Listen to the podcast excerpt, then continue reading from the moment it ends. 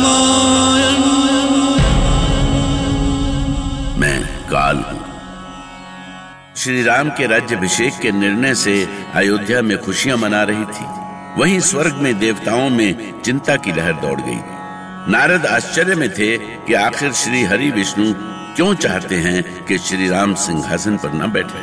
श्री हरि विष्णु भी समझ नहीं पा रहे थे कि ऐसी स्थिति में वो क्या करें। महादेव भी सोच में पड़ गए। नारद इस रहस्य को अभी तक समझ नहीं पा रहे थे कि परम पिता श्री राम का राज्यभिषेक क्यों नहीं चाहते। नारायण नारायण। परमपिता मुझे समझ में नहीं आ रहा है कि आप क्यों चाहते हैं कि श्री राम का राज्याभिषेक ना हो। इसमें कौन सा रहस्य छुपा है परमपिता इसमें कोई रहस्य नहीं है नारद। श्री राम का जन्म लोक कल्याण के लिए हुआ है। यदि वे राज सिंहासन पर बैठेंगे तो वो उद्देश्य कैसे पूरा होगा जिसके लिए उनका जन्म हुआ है? नारायण नारायण प्रसन्नता में मैं इस सत्य को भूल ही गया था। पर इसका उपाय क्या है परमपिता? इसका उपाय तो स्वयं श्री हरि विष्णु ही बता सकते हैं नारद। वही सबके करता धरता है। इस महान उद्देश्य की चुनौती उन्होंने ही तो ली है। नारायण नारायण। और श्री हरि विष्णु भी बहुत देर तक इस सोच में डूबे रहे कि वो इस आयोजन को कैसे रोके। क्योंकि यदि राम सिंहासन पर बैठ गए तो उनका महान उद्देश्य कभी पूरा नहीं हो सकता था। और आखिर बहुत सोच विचार के बाद उन्हें इसका हल मिल ही गया। और वो उपाय था देवी सरस्वती। सरस्वती चाहें तो क्या नहीं कर सकती थी? वो असंभव को भी संभव कर सकती थी। और तब उन्होंने देवी सरस्वती का स्मरण किया।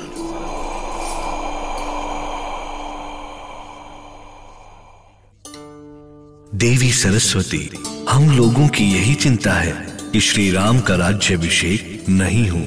चाहे जैसे भी हो, वो वन जाए। क्योंकि वन में ही सारी मानवता और स्वर्ग के उद्देश्य की पूर्ति होना संभव है। मैं जानती हूँ श्री हरि पर इसके लिए मैं क्या कर सकती हूँ? आपके चाहने भर से ही देवताओं की इच्छा भी पूरी होगी देवी और धरती लोक का कल्याण भी होगा। बस आपके चाहने भर की देर है देवी। इस कार्य से हमें प्रसन्नता होगी श्री हरि पर मेरे माध्यम से ये कैसे संभव है? मुझे क्या करना होगा? आप बुद्धि और विवेक की देवी है। आप में शक्ति है कि आप किसी का भी मन, विचार सब बदल सकती है। किसी में भी अपने विचारों को प्रवेश करा सकती हैं आप। देख रही हूँ श्री हरि कि अयोध्या में कैसी खुशियाँ मनाई जा रही हैं। ऐसे समय में श्री राम को सिंहासन नहीं मिलने पर अयोध्या वासी कितने दुखी होंगे। हाहाकार मच जाएगा और महाराज दशरथ उन पर क्या बीतेगी? कैसी पीड़ा होगी उन्हें? देवी सरस्वती जब संकट पूरी सृष्टि पर हो तो अयोध्या वासी और राजमहल की प्रसन्नता की बलि आपको देनी ही होगी। तो ठीक है देव। आप निश्चिंत रहें। अब कुछ भी हो महाराज दशरथ की कामना पूरी नहीं हो सकेगी।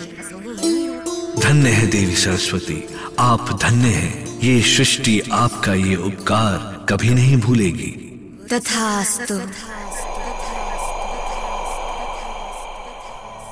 ध्यान करी तब सरस्वती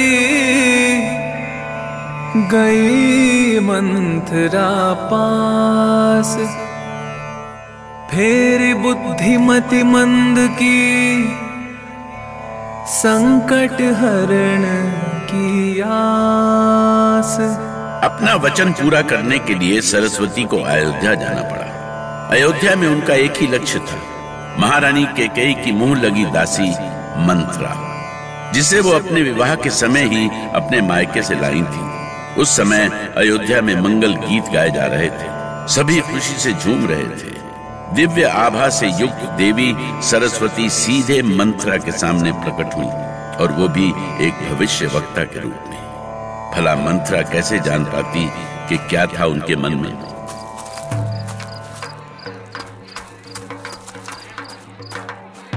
अरे बहन ये अयोध्या में क्या होने वाला है कि जो लोग इतनी प्रसन्नता से नाच गा रहे हैं? अयोध्या में नहीं आई है क्या तू? अरे मूरख ये भी नहीं जानती कि अयोध्या में श्री राम का राज्याभिषेक होने वाला है। हाँ। वैसे है कौन तू? कहाँ से आई है? मुझे नहीं पहचाना। नहीं तो? त्रिकालदर्शी दिव्य लोचना मैं भविष्य वक्ता हूँ। और तुझे ये बताने आई हूँ कि ये जो अयोध्या में खुशियाँ देख रही है वो सब क्षणिक है। सब कुछ नष्ट होने वाला है।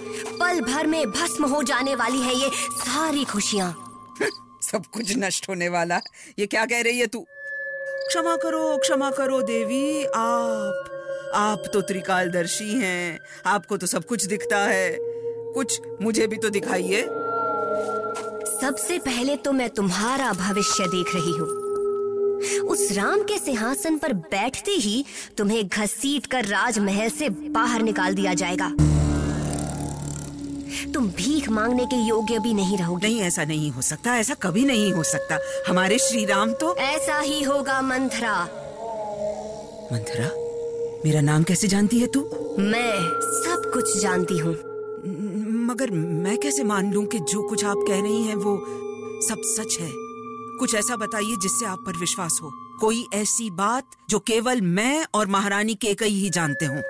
मूर्ख मूर्ख है तू। परीक्षा ले रही है।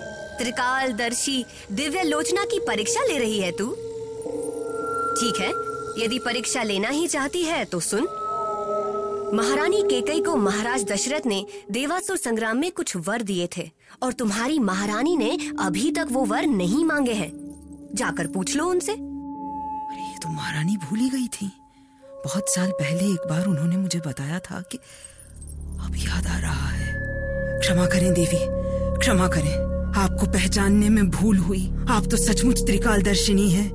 आपको भूतकाल की सभी बातें पता हैं। देवी, इसका अर्थ है कि आपको भविष्य भी दिख रहा है। हाँ मंथरा। मैं पूरी अयोध्या का भविष्य देख रही हूँ। श्री राम और कौशल्या का सम्मान देख रही हूँ और देख रही हूँ कैकई का घोर अपमान। मुझे साफ़ दिखाई दे रहा है कि भरत अयोध्या का राजमहल छोड़कर जा रहा है। कैकई आँसू बहा रही है। बचाना है तो बचा लो मंथरा। बचा लो उन्हें। इनसे प्रिय तुम्हारा और कौन हो सकता है? जाओ। जाओ, बचा लो उन्हें मंथरा। जाओ। जो भी प्रपंच कर सकती हो करो। क्योंकि अगर तुम आज चूकी तो तुम्हारे पास पछताने के लिए भी समय नहीं होगा। बचा लो मंथरा। बचा लो उन्हें। ऐसा नहीं हो सकता। ऐसा कभी भी नहीं हो सकता। ऐसा ही होगा मंथरा। ऐसा ही होगा। अब अयोध्या का भविष्य तुम्हारे हाथ में है। बचाना है तो बचा लो। मैं तो चली मंथरा पर ध्यान रखो। ये फैसला तुम्हें ही करना है कि इस डूबती नाव में स्वयं भी डूबना चाहोगी या उसे बचाने के लिए हाथ पैर मारोगी? मारो मंथरा जितने हाथ पैर मार सकती हो मारो। मगर मैं अकेली तो तुम इस घोर अनर्थ को रोक सकती हो मंथरा। जाओ रोक लो उन्हें। अरे ये कहाँ गई? ये तो सचमुच अंतर ध्यान हो गई। मंथरा। अब तुझी को किसी तरह श्री राम को सिंहासन पर बैठने से रोकना होगा। नहीं तो अनर्थ हो जाएगा। अनर्थ हो जाएगा। अनर्थ हो। जाएगा अनर्थ हो। जाएगा अनर्थ हो जाएगा हाँ हाँ मंथरा अपने जीते जी के कई का बाल भी बांका नहीं होने देगी। ये अनर्थ कभी नहीं होने देगी। चाहे उसे अपने प्राणों की बलि ही क्यों न चढ़ानी पड़े।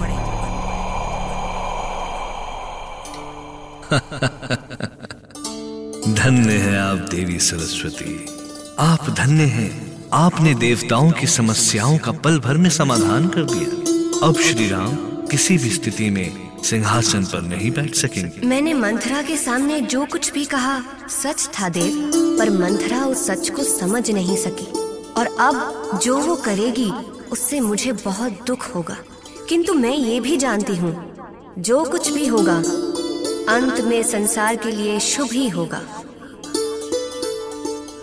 मैं उस घटना का साक्षी रहा। जाने क्यों आज भी मुझे उस घड़ी को याद करके दुख होता है, पर बड़े हित के लिए छोटे हितों का बलिदान करना पड़ता है।